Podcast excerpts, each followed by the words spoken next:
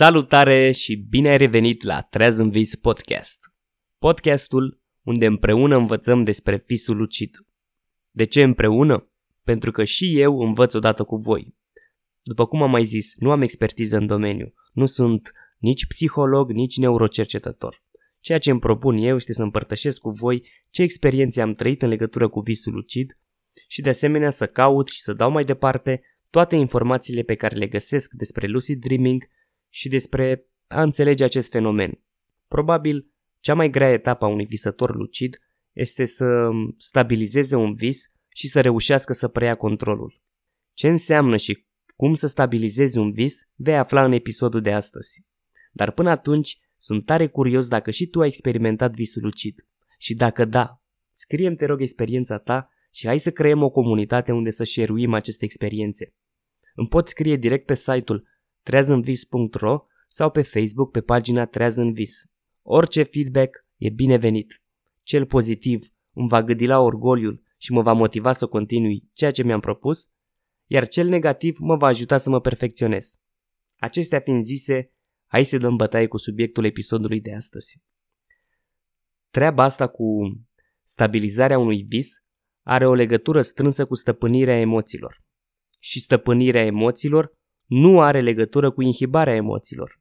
A fi stăpân pe propriile emoții înseamnă în primul rând conștientizarea lor, apoi acceptarea lor.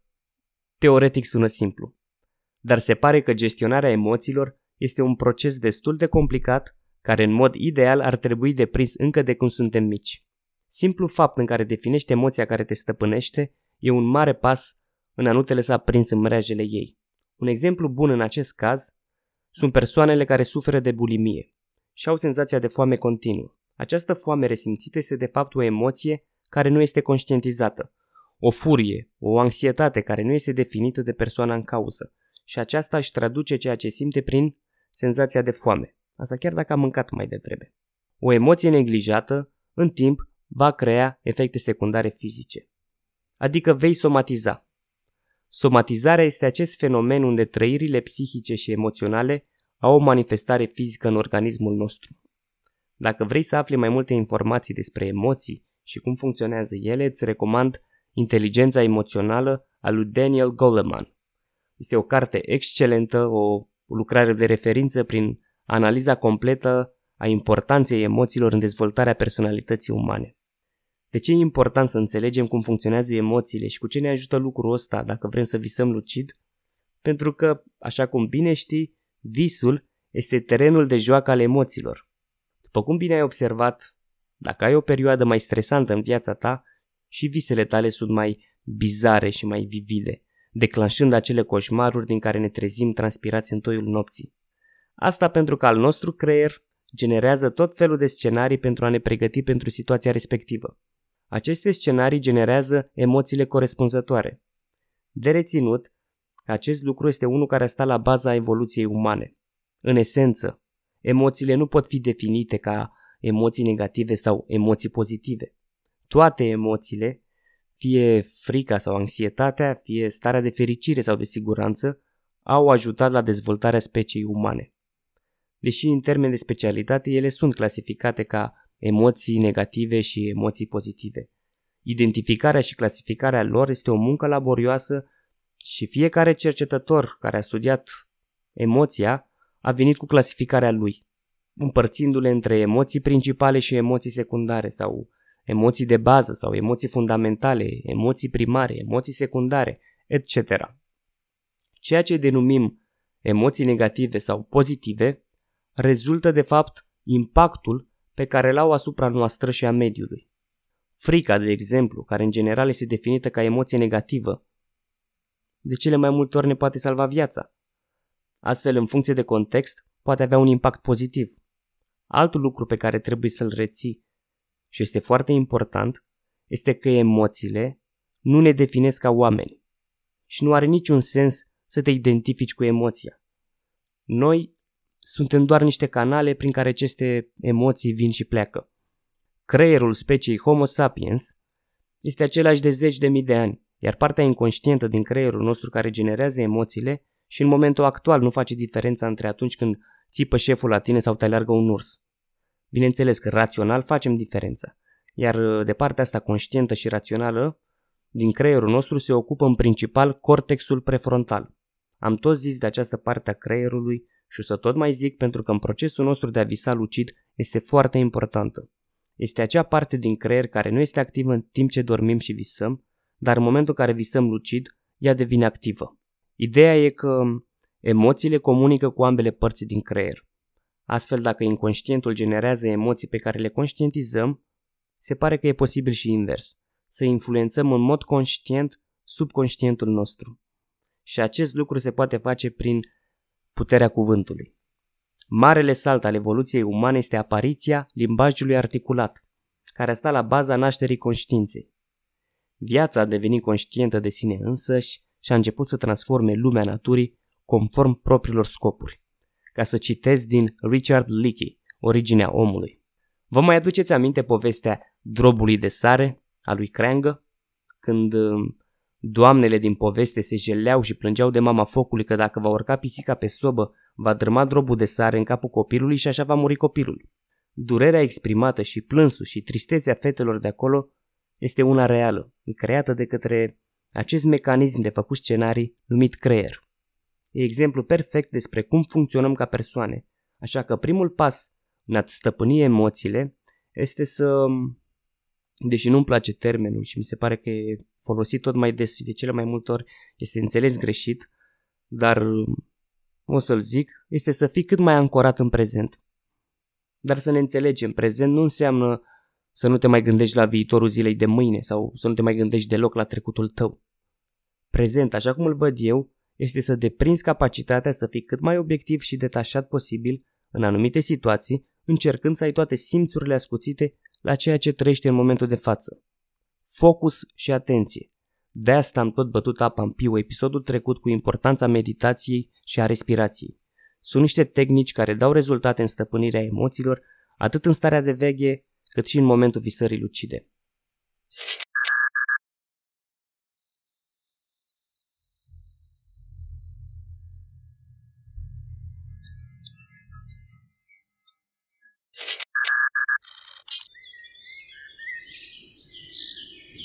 Wow! Asta da pădure. Nu e tocmai cum mi-am imaginat eu că o să fie din moment ce să fiu lucid în vis. E mai vie, mai detaliată. Bun. Și acum că visul e destul de stabil, hai să fac ce mi-am propus. Vreau să mă transform într-un copac. Bă, bă chiar merge. Uite, mi se transformă picioarele în rădăcini. Și brațele se transformă în crengi. Ce tare! Și aerul parcă-l simt altfel. Acu... Dar chiar, oare cum respir acum? Ca un copac? Știi ce tare se simte vântul printre frunze? Parcă mă gâdilă. Ce tare! Câtă liniște e!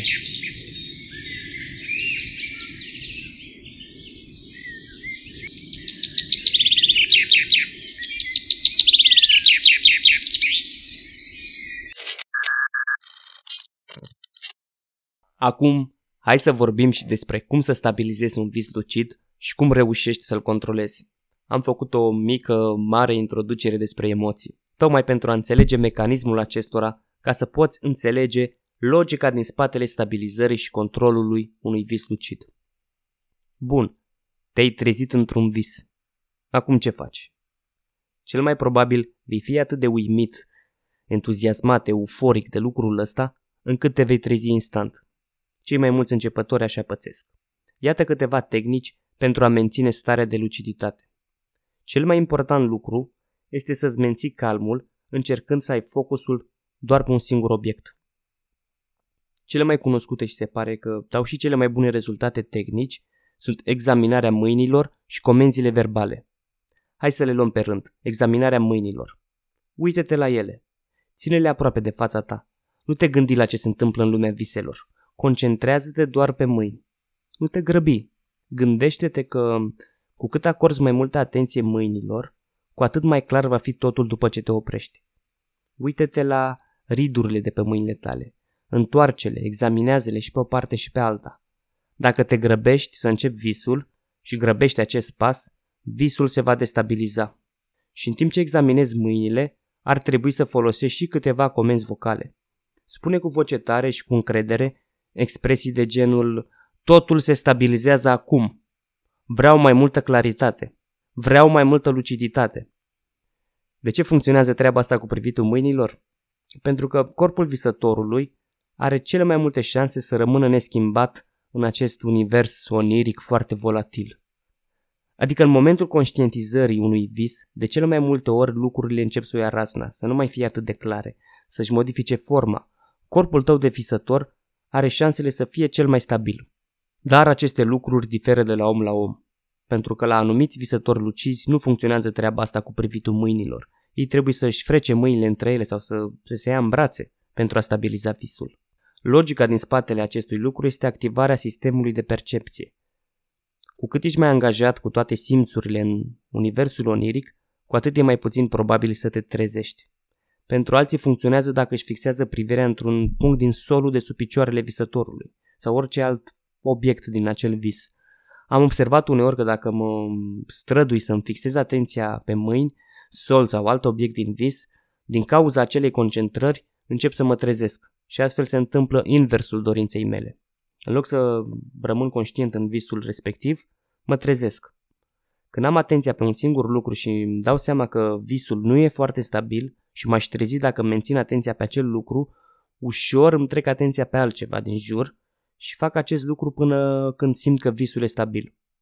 Pentru fiecare om funcționează altfel. Ideea e că dacă ești convins că nu poți să faci ceva într-un vis, nu o să poți face acel ceva. Să nu uităm că visele sunt manifestarea subconștientului nostru. Materialul lor de lucru este universul nostru interior, gândurile noastre, emoțiile noastre, așteptările noastre, convingerile noastre. Filozoful rus Uspensky, și el un practicant al visării lucide, era convins că într-un vis nu-ți poți pronunța propriul nume. În momentul în care faci acest lucru, te vei trezi instant. El fiind convins de acest lucru, pentru el funcționa de fiecare dată. Personal, mi-am pronunțat numele în vis de mai multe ori și nu am avut nici cea mai mică problemă cu menținerea lucidității în acel vis. Acum că am lămurit logica cu focusul atenției pe un singur obiect, care e treaba asta de copil răzgăiat cu exprimarea vocală a intențiilor într-un vis, cu datul poruncilor? Vreau luciditate, vreau claritate, vreau ca acest vis să fie stabil. Ideea e simplă. De când suntem mici și învățăm să vorbim, folosim limbajul în procesul nostru de gândire și de modificare a propriului comportament. În lumea onirică, acest mecanism de control funcționează și asupra mediului, nu doar asupra corpului nostru. Din momentul în care conștientizăm că suntem într-un vis, realizăm și faptul că tot ce vedem există doar în subconștientul nostru. Astfel, totul se supune comenzilor noastre vocale. În timpul visului, cel puțin la început, este important să-ți tot repeți că visezi. Să spui visez, ăsta e un vis, deoarece în timpul visului e foarte ușor să-ți pierzi acea luciditate, pierzându-te cu aspectele visului. Cum devenim prea interesați de un anumit aspect din vis, e posibil să pierdem din vedere faptul că visăm, că ne dispare vigilența. De aceea, cel puțin când ești la început, e bine să-ți tot repeți că visezi. Pe parcurs, când vei deveni un visător lucid mai experimentat, îți vei da seama de acele momente când uh, e posibil să cazi în neantul visului, ca să zic așa. Cum îți dai seama că un vis nu e stabil sau începe să se destabilizeze? E foarte ușor. Primul simț care se modifică este vedere. Scena din vis se pare mai ștearsă, vor dispărea culorile, detaliile, obiectele încep să nu se mai distingă, imaginea începe să fie neclară și din ce în ce mai întunecată. Dacă nu vrei să te trezești, ăsta e momentul cel mai bun să aplici o metodă de menținere a lucidității. Cea care dă rezultate cele mai bune este tehnica de învârtire a lui Stefan Leberș. Dacă în timp ce visezi lucrurile încep să devină neclare, oprește-te și dacă celelalte tehnici de stabilizare nu funcționează, cea cu frecarea mâinilor sau cu comenzile verbale, încearcă această tehnică a învârtirii. Învârte corpul din vis, nu contează cum, ca un titirez, ca o balerină. Ideea e să simți că te învârți. În timp ce te învârți, repetă în minte că nu te vei trezi și vei visa în continuare lucid. După ce totul se stabilizează în jurul tău, fă un reality check. deoarece e posibil să ai o trezire falsă. Adică să ai impresia că te-ai trezit și tu să dormi în continuare și să visezi că te-ai trezit.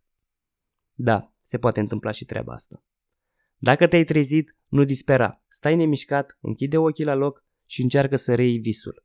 De cele mai multe ori poți reuși să intri din nou în visul tău lucid. Alte tehnici de menținere a lucidității ar fi să faci calcule de matematică simplă în minte, 2 plus 2, 7 ori 8, ajută să nu pierzi focusul. Sunt două tipuri de control ale visului lucid. Controlul visului, controlul celorlalți și autocontrolul. Controlul celorlalți nu funcționează întotdeauna și mă bucur că este așa. Autocontrolul funcționează atât în vis cât și în starea de veche. Astfel, ne putem cunoaște mai bine prin intermediul visului lucid și dacă învățăm să ne controlăm pe noi în vis și nu să controlăm visul, vom avea de câștigat și după ce ne vom trezi din vis. Mulțumesc pentru atenție, ne auzim săptămâna viitoare când vei afla cine sunt personajele din visele noastre și până atunci îți urez numai de bine și mult spor la visat. Sau, dacă visezi lucid, spor la zbor!